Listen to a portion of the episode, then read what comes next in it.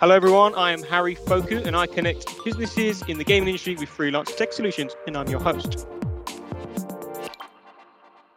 Welcome to another installment of the Evolution Exchange Gaming Podcast. Today, I'm joined by Avelino Andretti, Axl Andersson, Philip Skogsberg, and Wictor Nilsson to discuss how you can get the best out of your development teams. Before we dive straight into the topic, let's work our way around the room with some introductions. Avelino, do you want to kick us off? Yes, I'm uh, Avelino Andretti Benavides. So I'm the uh, technical director at uh, EA, uh, working in the uh, Sisters uh, subdivision uh, here in Stockholm. Great. Axl? Yeah, hi, I'm Axl. I'm the CEO and co-founder of Kavalri Games. We started in 2018 with the vision to create good horse games. Awesome. F Philip? Uh, I'm the uh, co-founder and COO of Challengermode. Um, we're a Swedish uh, tech company building an esports platform for gamers, uh, tournament organizers, and game developers. And our mission is to make esports truly accessible. And Wictor. Hi, I'm the CEO of Babloon Studios. We're a small six-man team in in Skövde, Sweden. We do mobile games focused on word and decoration building. Great. So let's move on to the topic at hand you will have a question or statement on getting the best out of your development teams. I'll work around the room, asking each of you to pose your question and the context behind it. Each of you will have the opportunity to give your take on the situation. Let's start with Avelino. What is your question? So the question is, um, how do you help developers who are struggling so the context is uh, there's situations where um, a developer might not be a good fit for the team, or a developer might be struggling with a tech, or may have some other personal reasons why that this person is not delivering. So I want to hear what you think about this and how to handle um, a person in, in, in your team that you think has potential, but is causing more trouble at the moment. Thank you, Avelino. I will start with Axl. What do you have to say? Uh, yeah, cool. So yeah, when I when I first saw this question, I, I started thinking because there are so many different scenarios where you could have this problem, right? It could be you hire someone and then they sort of struggle from the get-go; they never really get going, which is one scenario. And then you have the scenario where, you know, you you maybe promote someone to a managerial position and they, they struggle with the new sort of managerial tasks.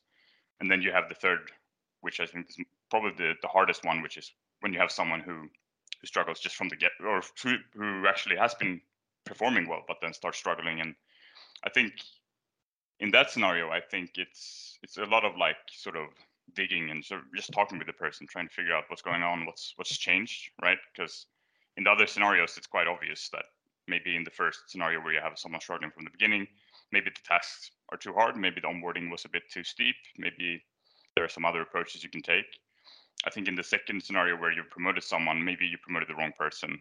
Not not everybody does well in the managerial positions. But when it when it comes to someone who just starts struggling, it's I think it's just having those conversations and just con- sort of compassionately, just like what's going on, what's what's what's changed, what what can we do to help here? I guess that's sort of my my mindset around it. I guess. Cool. How about Philip? What do you think? Yeah. So what I what I thought about um, thinking about this this question or what I wrote down here is uh, the first step would be to dig deeper into what their specific problems are individually and uh, in terms of where they fit into the organization, right? And that goes back to what you said, uh, Axl, in terms of you know are they just kind of new on the job? Is this are they have they moved into a new position um, or something like that? So, and then thinking of how can I unblock them is there something like I can do as a manager or whatever role that that I have? Um, you know, does that mean I need to go to talk to somebody? Are they at, at the right place? Um, maybe the problem is that I haven't clearly enough defined what their goals are, or or they don't understand what their goals are, right? Like before you get to the point where you know what you're not the right person for this role or this job you know if if if it needs to go that far it needs to be abundantly clear um, what their expectations are. I think, uh, and I, I found that in my experience that that's often something that causes people to struggle, um, whether it's from their perspective or from the kind of the manager's perspective or colleagues' uh, perspective. Nice. How about you, Wictor? I agree with a lot of things you've said. Uh, it's important to ask them and understand what their issues are and, and how I can help them. I mean, struggles are always going to be a part of any development, and I think it's important that you uh, you understand how to overcome the struggles and these hurdles. Uh, and I, I don't think, think there's a like blanket case answer that covers all. But as you've said, communication is always key, um, and me understanding what their work is about is important. If I don't understand their processes or abilities, it's much harder for me to help them. Uh, and I also think for, for my part, because we're a small team, it's it's the developers who should know. Uh, they're the ones with the most insight uh, into their own issues, and I usually ask them a lot of questions. I, I work as a sounding board most of the part and see where I can help uh, to come up to a conclusion, maybe an action plan. Um, like in different creative struggles that we've had, um, we've been doing different kinds of like mood boards and looking for inspiration, doing tech art comparisons, trying to figure out uh, what to make of the situation and how to go forward. Uh, and I feel like uh, that that's the that's the main like communication part. I was always, of course, trying to stay positive because there's like it's easy getting being wrapped up in a struggle, and they're maybe very uh, negative about they they're they having struggles and issues, and uh, I always try to like be a positive reinforcement to them. Nice. Avelino, how does that sound? Have you ever had a situation with a developer that's struggling? Have you tried anything yourself?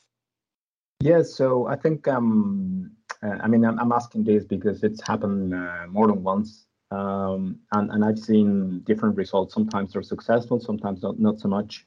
Uh, what I've seen is that at least you have to give the person who's struggling agency and the proper feedback, not sugarcoating anything. And of course, it can be up to the maturity of the person how they take the feedback. Um, some some people will not take it well, um, and then you need to perhaps uh, involve somebody who has more experience managing people. Like myself, I'm not a manager, so um, um, I'm not. I don't think I'm cut off for that. But I have had to deal with uh, with as a team lead with people who are struggling in in, in the team or uh, as part of a project so um, what I've seen has worked in the past is to is to give them agency and ask them uh, what do they want to do um, instead of telling them how to do it. Um, I think that works uh, pretty well. Um, and in the past, um, I remember a situation where um, a developer was struggling, was completely unmotivated, not delivering, really just moping the floors pretty much. Um, and, and then uh, one of the managers said, Let, us put him in uh, in one of the one of the tiger teams that we have, where you know you have the uh, cream of the crop of the developers, and, and lo and behold, he raised uh, to the occasion. He was really motivated and, and really raised to the occasion and, and deliver like uh, I was like flabbergasted, like wow, I didn't know he was like just missing the motivations, right, right, the right team. I find that really interesting when you see someone not succeeding, but all just a situation change, being surrounded by people who are succeeding. Then you're like, oh wait a minute, I can do this too, and then boom, like you said, rose to the occasion. I just wanted to come back to uh, you said at the start, Avelino, about giving negative feedback, and you said sometimes it's not taken well. Does anyone have any ideas how you could deliver negative feedback and get a good result? yeah, I think something I've learned is just being very specific with your feedback. That's a huge thing because sometimes I've done this a few times. I've given feedback and been a bit too general, like, well, you're struggling a bit with the organizational stuff, or you're struggling a bit with ABC, and then you're not super specific in examples of when that's happened. And that can, I think, that, that can often put the, the person a bit on the defensive, or like, I'm not really sure if this is true. Is this really something that's happened? That, that's one one thing I think is very important. I think it's. Oh, sorry. Uh, I think it's a it's a lot of uh, to do with with how you receive and how you give feedback as well, and what you are uh, what you want to get out of a feedback situation. If you ask for feedback, um, you have to be clear on what kind of feedback you want uh, and and be very specific uh, because people view feedback in, in very different ways. and I think that's important to like know as well and, and, and try to keep a, a level head with each other to see like what do you need out of this feedback session and how can we help and, and what what are the points that you maybe don't want feedback on because people have a tendency to to just go ham on everything that maybe isn't the, the, the point of the meeting. Yeah, I, I can also add that uh, I think it's important to, or I, I try to think of if if I'm in a situation where I need to give negative feedback, like how would I, if I had this person's best interest in mind, like if I'm if I'm really trying to help them, um, how would I say something and, and what would I say? Um, because then you're starting from a point of kind of you know what's the what's the right way for them to go forward uh, right that kind of considering the interests of the team or the company and their own interests um, and also uh, how how can i unblock them you know it's kind of like what we talked about before as well and in the ideal situation you would have already done your job in terms of them knowing what the standards were that you were going to kind of measure them on or what the expectations were and so when you come to them with negative feedback it's not a surprise really, or they they kind of already know that yeah, I didn't reach where I needed to to be, you know, at this in this particular way, and then it's it's and then it becomes very constructive because you can talk about how can we get to where we want to go. Um, but uh, and, and obviously it becomes harder the less you talk to each other and the less you communicate and the larger the the gap is between uh, between that. So the, the, the, that calls for a different approach, I think. Yeah, and I think you you hit the um, nail on the head uh, with with your wording, like constructive. That that's the proper wording, at least in the uh, enterprise environment.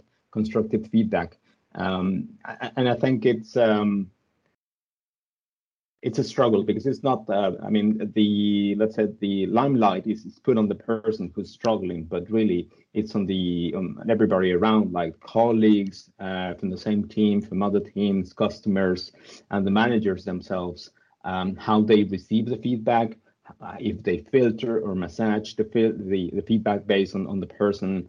And then the person might get um, a very different picture of the reality like uh, you have the team, everybody's complained about something, um, but then the feedback, once it's um, uh, filtered, uh, sent to the person, the person doesn't know what to do with this. Like, um, I think um, uh, it, it's not an easy, it's not an easy situation. Um, I don't know if you have any examples of uh, of, of, good and bad uh, outcomes on this. That'll be very interesting to hear. I, I think I have I have both. I think I I've had moments where I mean, you, you try and coach people, right? That's what you do. That's sort of the the approach that I take. Um, and there's only so much that you can that you can do. It's not just about the feedback. That's because that's one part part of it. But then you have to sort of help the person sort of like figure out how to how to improve in that area. And that's a coaching thing. And I mean, I'm, I think I try a lot to but to sort of have ideas and strategies, and like this is what I would try, and maybe you could try and improve this and, and do that. And sometimes it's just sort of the task, sort of um, the person is just doing the wrong thing, and it's just sort of a bad sort of task person fit, if that makes sense. And then I think it's important to just realize that you have to sort of you can't do everything and you can't coach everything. It's up to the individual to either rise to the occasion or to figure out if if there's something else you can do and just maybe figure out some something else for for that um, person. Yeah, we've we've done a lot of um, we do a lot of feedback loops and we ask for a lot of feedback from each other. And I think um, something that we sometimes do right um, is to divide the, the, the issue or the the struggle into smaller parts and see what we can do with these different kinds of parts. If there are parts that aren't working or how we're going to build up a new way of working with this um, with this task or whatever it is uh, and see what, what we can do better in each of these smaller parts because sometimes it's it's people are are way out there in their thinking of how they are going to, to handle a task and it's it's maybe way too big. So sometimes it's it's easier for us to just narrow it down and see what we can do about the, the small instances in the problem Cool. I would like to add on something that Avelino said, where if you're not having that regular contact with, let's say, the developer in question, if you're not having, for example, here at Evolution, just to give an example, we have a morning stand up, we also have a weekly retro, and every single day and week, we have an opportunity to say how we're feeling, how you're doing, and it's like you can't go through a day without saying that. So it's kind of guaranteed it's going to be found out uh, before it's ever an actual problem, if that makes sense. But also, when there's a good thing happening, that's mentioned. Great, great win. So when you do have that feedback session where, oh, actually, right here, you're not doing so well in this area, it feels a bit softer, I feel, because you're having that regular interaction, giving the good and the bad. It isn't as, oh, I've booked a, got a meeting booked with my boss, 30 minutes about bad feedback. Oh, I'm dreading it. But if it's kind of a thing that happens anyway, it's and it's usually good, then it's maybe a lot more tolerable, you know, a lot more palatable. That's what I would say. Yeah, it's when uh, HR comes into the room, everybody's like, "Oh, wait a minute, what's There's going a problem here." Yeah. and maybe they're just saying hi. it's a good point also. Inviting you to fika. Give feedback like as soon as possible because I've done that mistake as well. Just waited too, too long and then you're gonna have a one-on-one or something, and then you have to bring it up. And that just creates a lot of like discrepancy when, between when maybe the feedback needed to happen and when you have to bring it up and then it gets very loaded like Avelino said it just bring it up as soon as possible just as as soon as you can basically. Great. So let's move on to a different question. Philip we'll come to you next.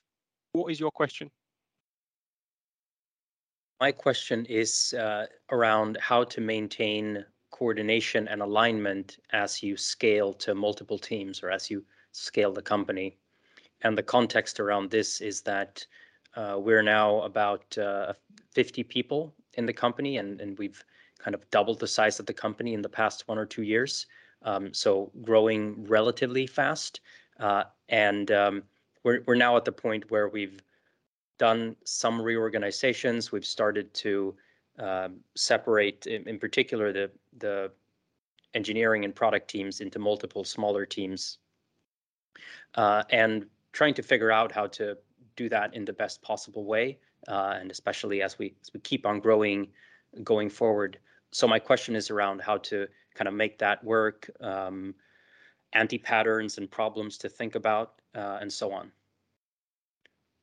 Cool. Let's start with you, Wictor. What do you think?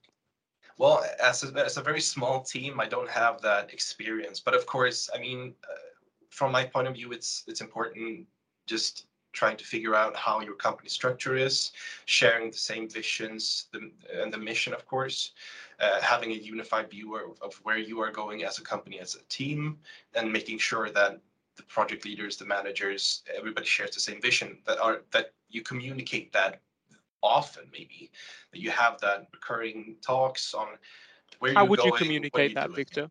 Uh, i mean it's it's sort of like what you're saying with the the daily uh, stand-ups. I would say like a weekly thing that where you talk about how it's how it's going and how your progress is moving towards your mission or your vision of how your company is going. If you want to say you you create um, X specific the, the specific type of game that you want to do is is the teamwork uh, contributing towards that, um, or is is there something that we can change? Um, but of course, I think it's also important to see um, to the team and and how the team is working towards that goal, and see if they also have to challenge you a bit and, and say that you don't want to have um, a really unified team of just hundreds and tens of you that are just making a game. You want different kinds of aspects and insights and people that are contributing to your company culture and how you're going forward as a team. I think that's important to take into account as well, that you're not just like bulldozing your way towards uh, uh, uh, your vision of, of you, what, where you're going as a company. I think it's important that you as as a, as a team and as a company as a whole uh, are moving towards that. Avelino, what do you think, being from a bigger company?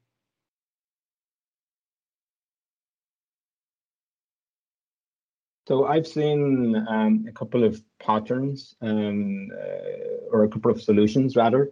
Um, first one being like project coordinator, which is a single person or a small team that's completely in charge of making sure that all the issues are communicated and all everybody's kind of the same track. That that will be like the more traditional one.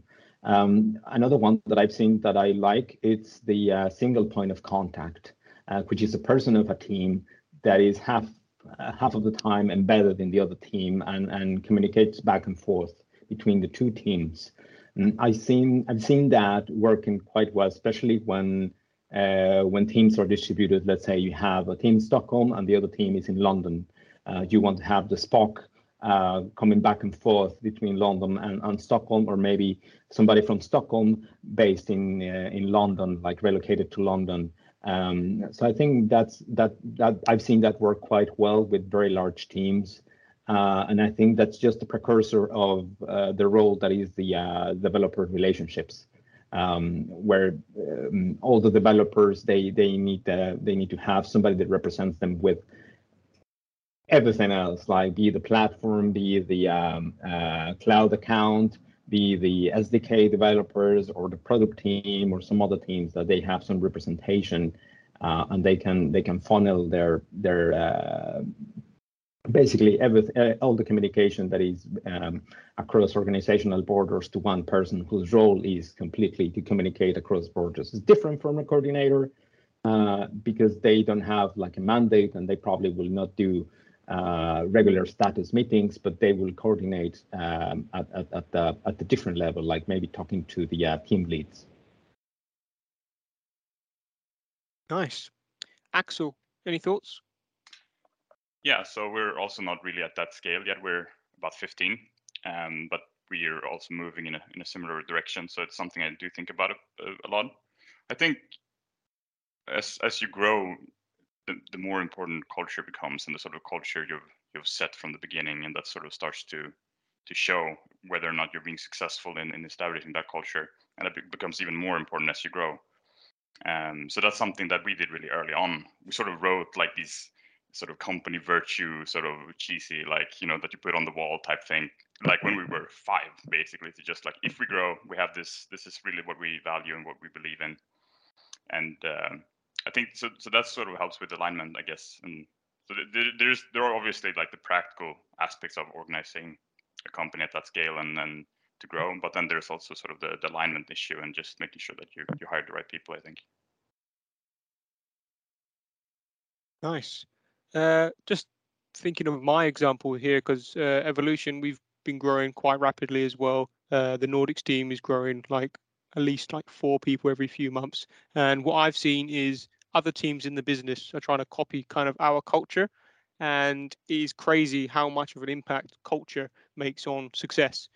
Because you wouldn't think going in, but if the culture is we're challenging each other and everything is going kind of and making sure everyone's collaborating and you're not competing against each other. I feel like you need to have, like Avelino said, a point of contact or at least regular contact, not just contact for the sake of it, so to speak, where maybe even a social, something like that. Just something to bind the people together rather than, oh, I got to talk with compliance today. And it's just like a every other couple weeks. So I find that that helps. Just a bit of glue and actual initiatives kind of to bring the teams together. That's what I would say. What do you think, Philip, about all of that? How have you been thinking about um, coordinating, coordinating, maintaining that coordination as you scale? Yeah, what what what you all said is uh, is super relevant, and I think I've uh, uh, kind of thought about some of those things as well. In particular, making sure that we communicate the vision often um, and and the mission, all of those things, and then, but but but also I, I would add to that that as the company has scaled, uh, the the it becomes harder to communicate the vision, um, or rather, the people might have a good sense of what the the ultimate vision is, but they might not always know what the next steps are necessarily right or like what the intermediate steps towards that vision are and so uh, the the larger the, the company is, the more people there are, the kind of different their their uh, their priorities are. They, so that they might have we might be going in the same general direction but people might have sort of like i'm focusing on this this week and i'm focusing on this thing this week right? And it's all kind of valid but it and it becomes different right compared to when when you're all smaller and you're all just kind of one team. So it becomes harder to do that. That's kind, that's kind of what i'm saying. Um, i think the way that we're trying to solve that now uh, is that we have split up into a few different product teams and those product teams are mainly uh, organized around strategic areas for the company um, or like strategic bets or products. So we call them product teams, but uh, we have like one team focusing on game developers, one team focusing on gaming communities, and so on. And the idea there is that they have their own charters or missions, and they are cross functional teams that are supposed to be as autonomous as possible, right? So um, they then have to sync between each other, but kind of left alone to their own devices, uh, so to speak, they would still head in the right direction because they have a clear goal to uh, to move towards, and not just like deliver this project, build this feature, uh, etc. I was just going to think as you were saying that is, let's say you have a clear vision in mind, but everyone's incentives is to do their part really well. I feel like if there's actually an incentive, at least in evolution, there's incentive. One of our values is collaboration. So even though it's not going to make uh, kind of Harry's wallet go big, I still need to have that as part of my job description, help out other people who are not in my team, you know, past jobs outside the team. So I'm thinking if you've got different teams doing different things, having it as a kind of expectation that you're going to help each other out, maybe even go out of your way a little bit. I'm not too sure, but I can I swear I must know. Like there must be a couple examples in gaming where the art department might have something to say about the development side or just a little bit of collaboration maybe cross teams perhaps and if that's kind of an expectation rather than oh good job if it's an expectation maybe that can make everyone feel a bit more coordinated that oh we're trying to make a good game or we're trying to make sure this product fits really well for our esport partners for example if everyone's trying to collaborate and knows where we're going to maybe that kind of would make you know make that coordination a bit better I think I think the norm in, in game development now is to have cross disciplinary teams, sort of classic agile type thing. I, I was thinking, uh, Philip, have you guys experimented with OKRs at all, or no?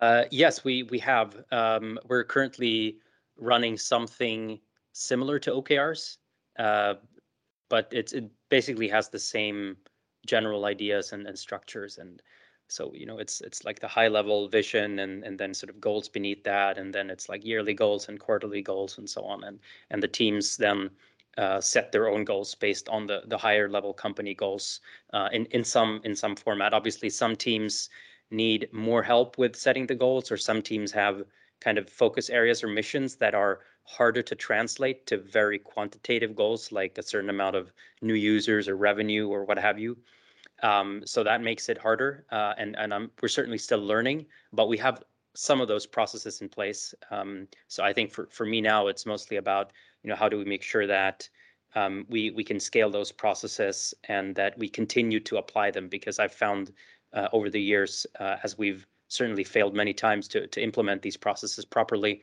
Um, that the the hard part is not coming up with the goals, but it is to consistently communicate and work towards them and, and hold yourself accountable to them at all levels uh, throughout the company. Could you explain uh, what OKR is just for our listeners? Anyone? I can yeah, I can do it since I brought it yeah, up. Go it's, ahead. My, it's my fault that we're talking about this. yeah, so an OKR it, it, stands for Objective and Key Result. I think it was coined by John Doerr and when he was at Google. So basically, you set different uh, different objectives that you can then measure your progress towards with key results that ideally are quantifiable measures. So usually numbers, metrics, that that type of thing. And then the idea is you can basically cascade these objectives throughout the organization. So you can have like the CEO has his OKR, but then his uh, sort of the C-level people beneath him can have a set of OKRs that sort of cascades down from the sort of company vision, and then you can create a sort of a alignment that is actually quantifiable and sort of structured in a way, I guess.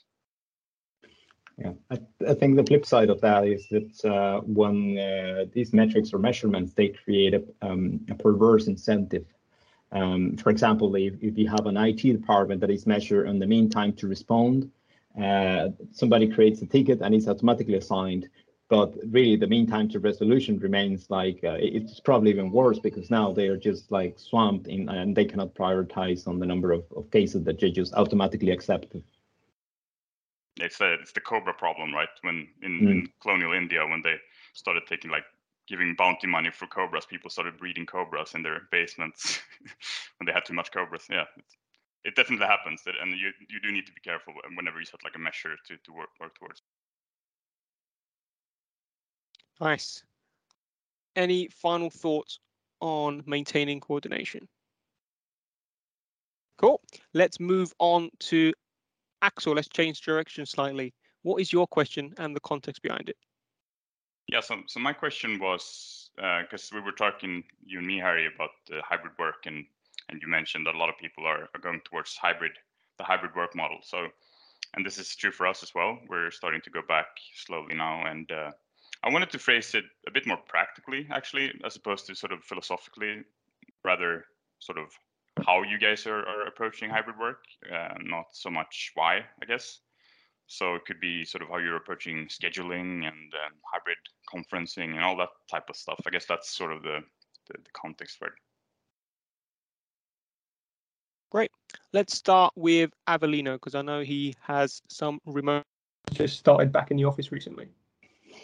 Yeah. So uh, coming back to the office, I think um, it's it's a bit of a um, a culture shock again because first you have the culture shock of everybody uh, going remote, and then now everybody's starting to come to the office, and um, and it's hard to leave your, let's say, you cannot just just come and work in your jammies anymore. Um, so uh, I, I, think I think there's, there's, there must be like some uh, some way of working. Um, that will allow you to return to work. But I don't think the um, the normativity of working from the office um, it's going to be like it was before the pandemic. I think it's going to be like more towards hybrid. Uh, some people are going to be 100% remote. Um, some people are going to be 100% on site, and and the rest uh, in between. Uh, I think it's interesting, um, and and of course, technology can go a, a long way to help us there in terms of something concrete, uh, in a way, it's hard to hard to say because uh, to me it's been the norm. Uh, pretty much all my career, I always work remote in some way. First as a consultant, the customer was in a different country. Uh, and, and and now a, lot of my colleagues are in different countries as well, so it's not so strange to to be uh, to be remote partially to me. So to me, it's almost like second nature. But I but I see people who is not so second nature. They they struggle. They don't like the cameras. They don't like uh, the conference rooms that uh, divide your your screen in two or in three. They don't like the virtual uh, backgrounds and so on. So it's it's just a matter of getting used to that and and, uh, and embracing it. I think.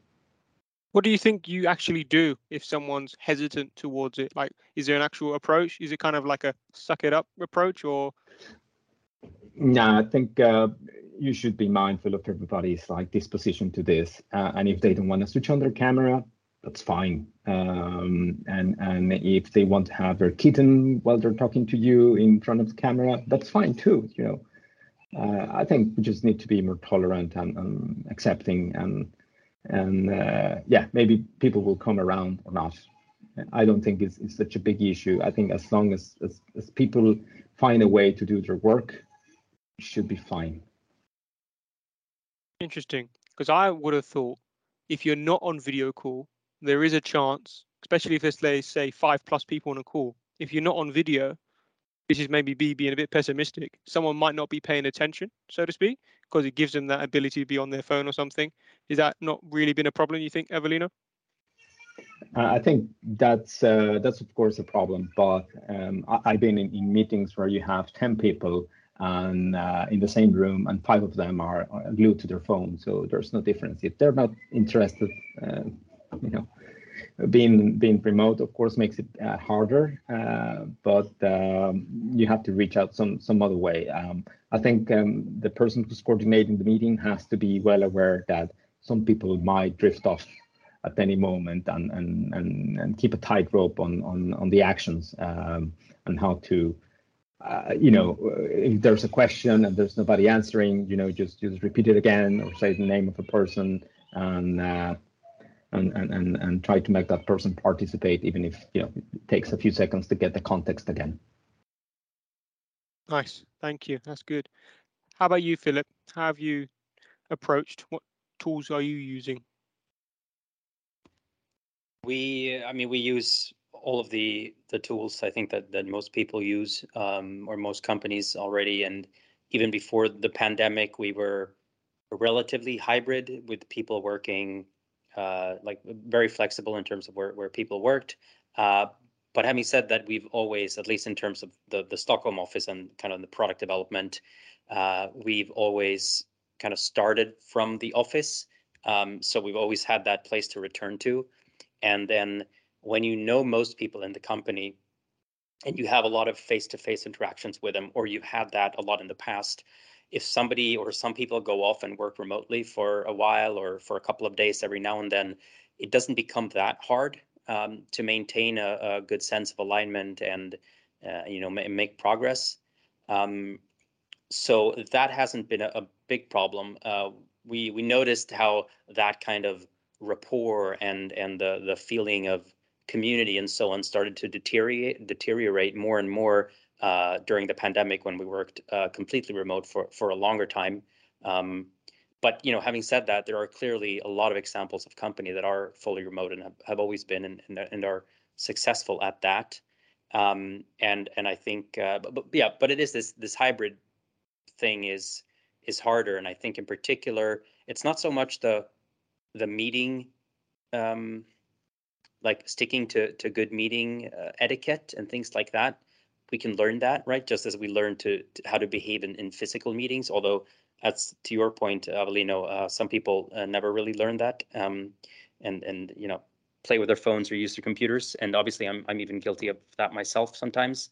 Uh, so it kind of comes down to you know are you actually needed in the meeting and and so on. But I would say it does require a bit more discipline uh, when you do remote work and especially when you mix remote and on, on location because with the different communication modalities uh, and everything everybody needs to be kind of more on point. I think we need some more formality in the processes. When you're at the office you can get away with kind of being lax with with processes and formalities and because you can catch up after the meeting or you know it's it's it's it's harder to it's it's not as hard to uh, miscommunicate, etc. Um, so all of that needs to be better and more formal, perhaps, uh, when you do hybrid or um, or remote work. Um, and, uh, and and I think you need a lot more written communication to do remote or and hybrid work well, because then some people are going to be you know close to you, some people are going to be far away.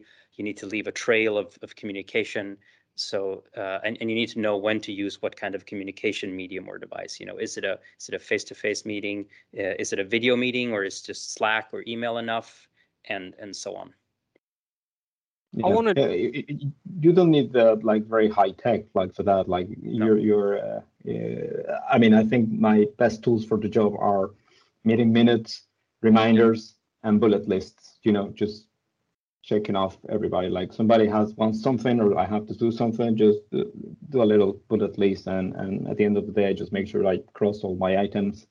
Um, I communicate with I have to communicate and set reminders for the next day.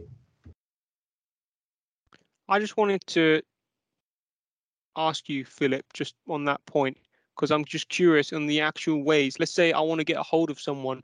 Uh, let's say I'm working in Challenger and I want to get a hold of someone can I just video call them if I'm working from home, or is it more like, oh, I'm gonna send him a direct message first? Because obviously in work he might be two feet away, and I'll be like, yo, I can see when he's busy, I can see when he's not busy. Here at uh, Evolution, we actually partner with Microsoft, so we use Teams for everything. So when someone's in a meeting, we know we can just quickly check, and if they're not in a meeting, I can just quickly call them, message them on Slack. But I'm wondering if you don't have uh, that system in place, is hmm. it kind of a bit more ask for permission to have that chat, or how does it work? Yeah, so well, luckily Slack has a lot of integrations, so we can you can usually see the people's status if if they're in an actual like Google meeting, uh, Google Meets meeting. Uh, but um, you know, even even at the office, we try to avoid just barging into people's offices or or coming tapping them on the shoulder because you don't know if they're kind of in focus time or doing something else. So unless it's very urgent, um, even at the office, we'll just send a Slack message or or something along those lines and say, hey, uh, can you can you chat later today or something like that, right? Nice one, got it. How about you, Wictor? How have you handled hybrid work? Well, we we've been hybrid for uh like um, since a while before the pandemic as well. And uh, I mean, we, we got the kind of same view as I, I think Avelino, I'm paraphrasing now, but like we're all humans, but we're still grown adults. So I think, you know, be be who you are, but we're, we're still trying to get stuff done.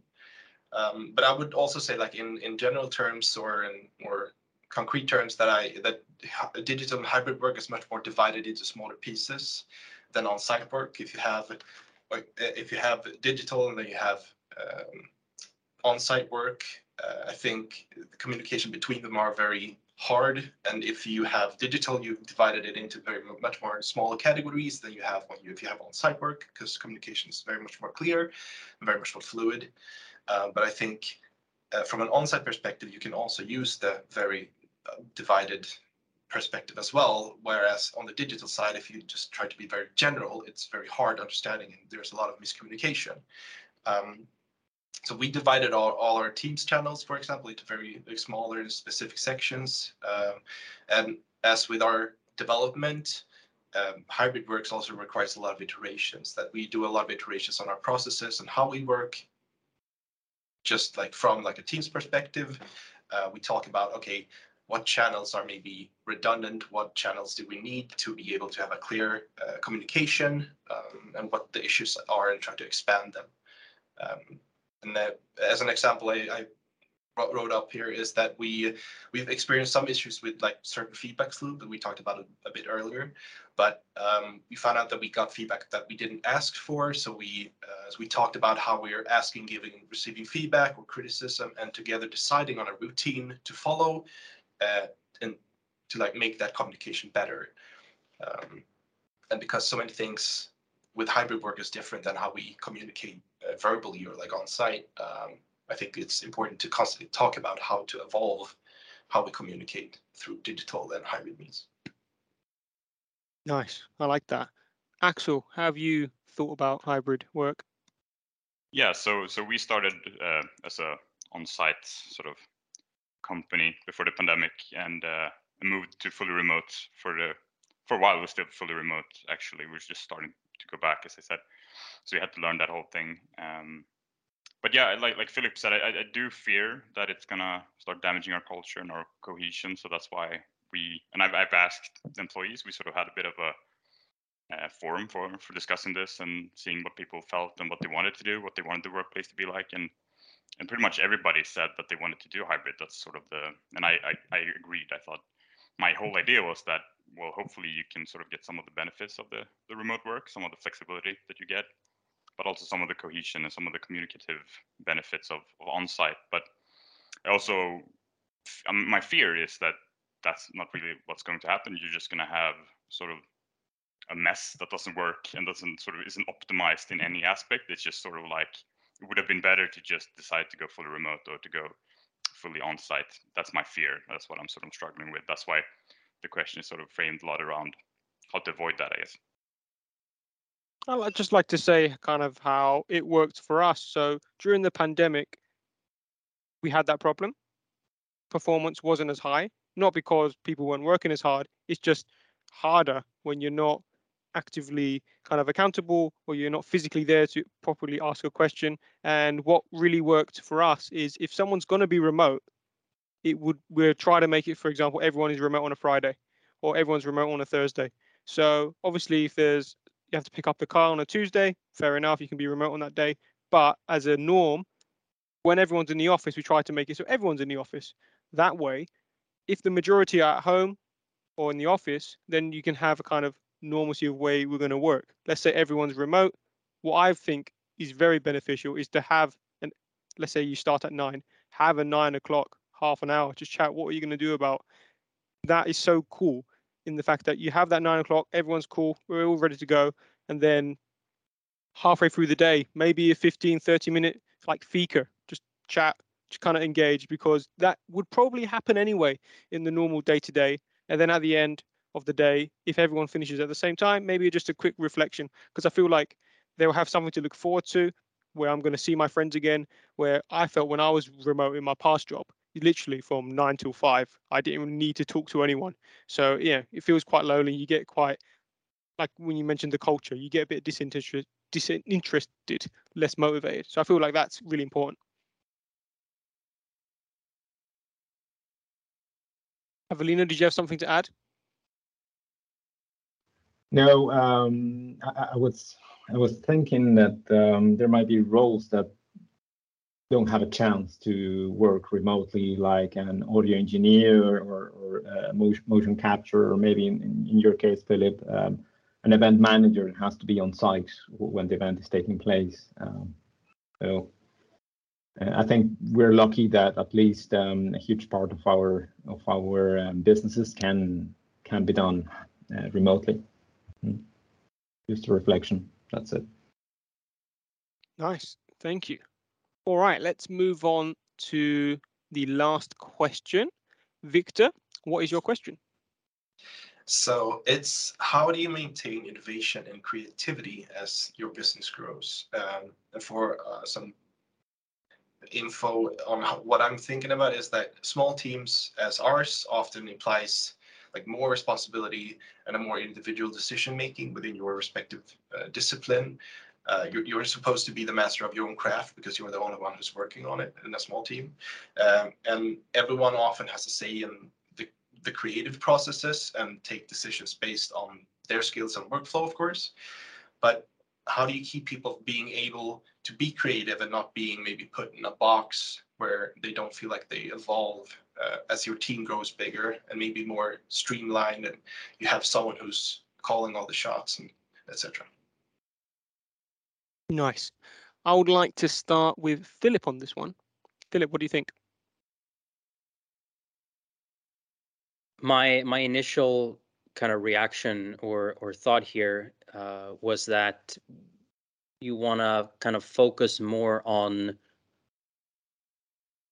what you're not doing uh, in the sense that I think when it comes to innovation and being creative, it's a lot about giving people space um, to let those creative things happen, uh, which means that uh, you know it, it, could be either space in uh, in time or otherwise. So giving people you know like a hack week or a day every now and then um, to really go deep on something they're interested in.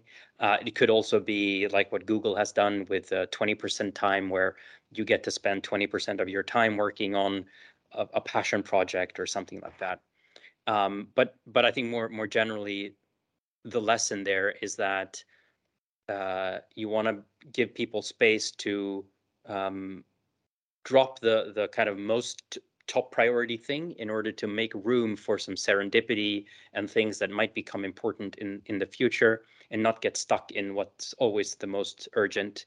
Um, certainly you know you can take that too far i guess uh, by just not having any any boundaries at all. But i think a lot of innovation and creativity happens you know on the on the periphery on the boundaries of like what your role is or what your job is.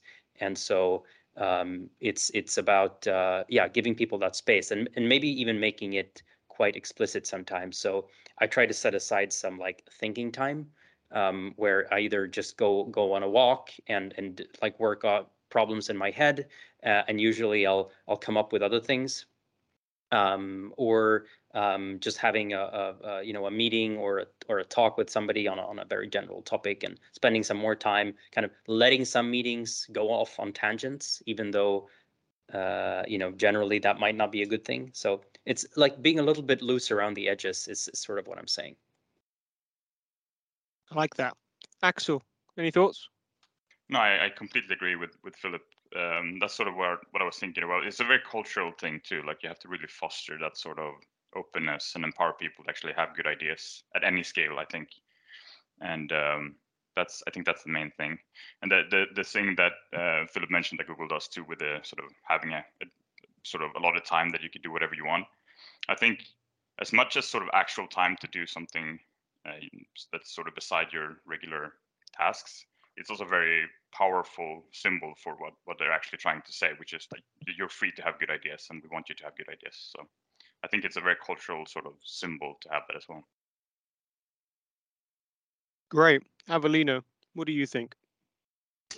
Um, it's definitely I agree with Axl. It's, it's cultural. Um, I I was in a company where our main task was to be innovative, but it was so so bottom up, bottom down the uh, sorry top down the uh, the culture that it was um, we will pitch our ideas, we'll have our ideas. We thought they were fantastic, but we will get no feedback, and we will be scratching our heads uh, whether this was a good idea or not, or it was aligned with with uh, with the goals of the company. Which again, because everything was coming top down, and this was more knowing where a product was going. We didn't we didn't have a clear idea. We we were not a part of that uh, communication or part of that group. So um, I think what ended up happening is that they rejected our idea in broad strokes and very broad strokes and what will end up happening is like we will deliver the same idea in a different dress so same monkey different dress uh, that was not very creative um, I think uh, where you have like a more open culture that it's it's a bit informal, that people are allowed to try different things and you're allowed to communicate across uh, organizational boundaries. That fosters creativity um, because you get ideas just by talking to people who otherwise you've never been in contact. So you listen to their problems and you come up with something, or they will come up with something, and, and you work in a in a little pet project, and, and new things will happen. Um, however, once you have like a delivery in place, and because we work in a in an industry that is so creativity driven, um, people will will will spend uh, a lot of time, you know, polishing and adding new features and adding more stuff.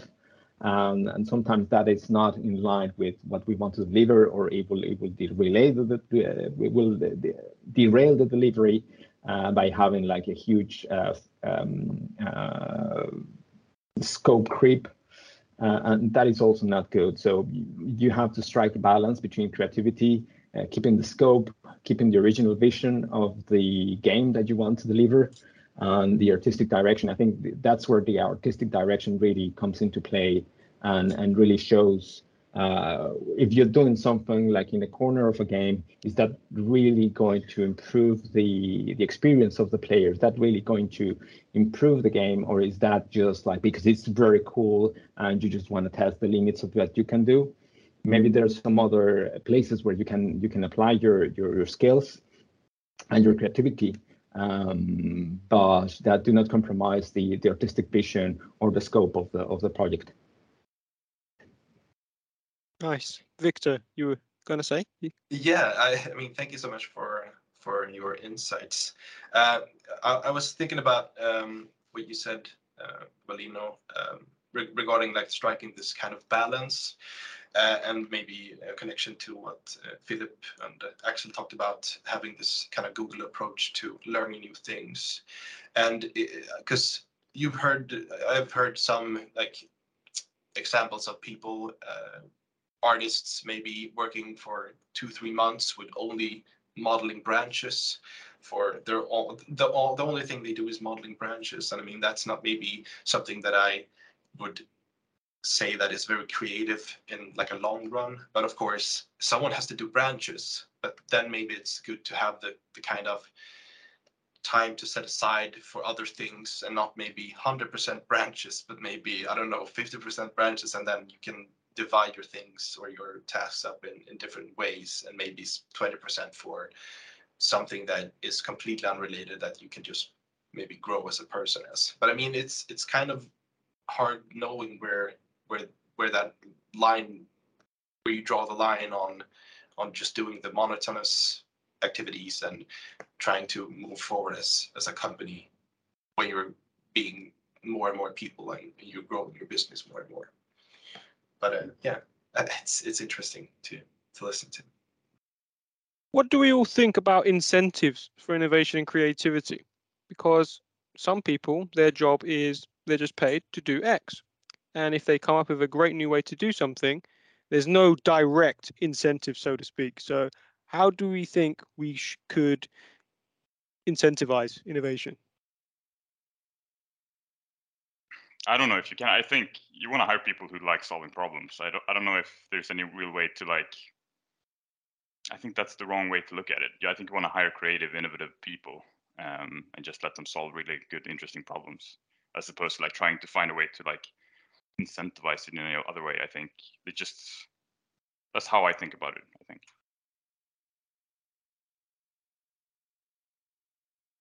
Nice. So, how would you? I'm curious. Um, how do you kind of get that from when you're hiring? How do you make sure? How do you? Any questions you ask? Is it just obvious from the CV? Because to me, it wouldn't be as obvious. Uh, that's a good question. Um, I'm reading this leadership book currently, and it has this. I think it's called like the laws of. Let me see. The laws of the 21 irrefutable laws of leadership. He has one of the laws is uh, the law of magnetism, and he claims that you'll inevitably hire people who are like yourself, which I think is kind of bullshit. I don't actually think I don't agree with that one. I think it's wrong, but um, I think this is one of those moments where if you're if you are sort of the creative founder that sort of has been a, a big source for innovation and creativity for the company, try and hire people who are like that. I, I mean, sort of entrepreneurial people, people who tend to have good ideas, interesting ideas.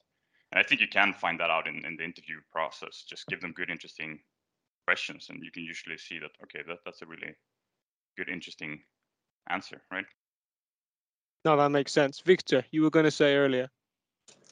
Uh, well, I, I, I kind of lost the train of thought there, but I, I, think it's also like interesting in, in that kind of way because we, we've been talking a lot about recruitment and how to not recruit maybe people who are just like us. And, and there are a lot of different ways that you can recruit someone who is like you, either in, in, in gender, personality, or I don't know, ways of working. Um, and I, I think that is also something that you you need to be just aware of when you're doing uh, recruitments. And of course, as you say, like an incentive doesn't have to be just okay. You're gonna do a lot of boring stuff, and but you're gonna get a lot of cash or whatever. Like you, you can also through your, I think, company culture.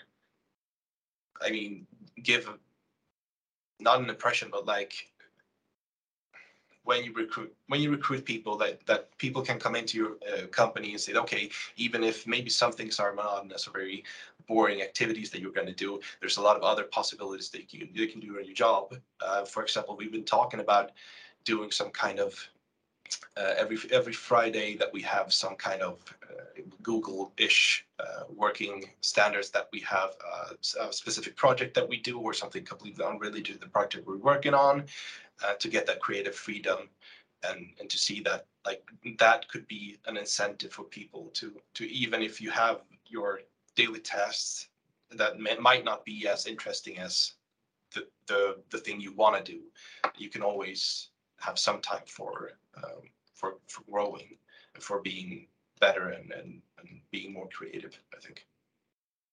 I think also that sort of being able to be innovative and creative in your work should be the incentive in my opinion. And even from the start of our like job listings that i actually write myself still um, that's a lot of the allure i think for for working at a small company and sort of a, a, startup level is that you actually get to have a lot of good ideas and and they actually get get heard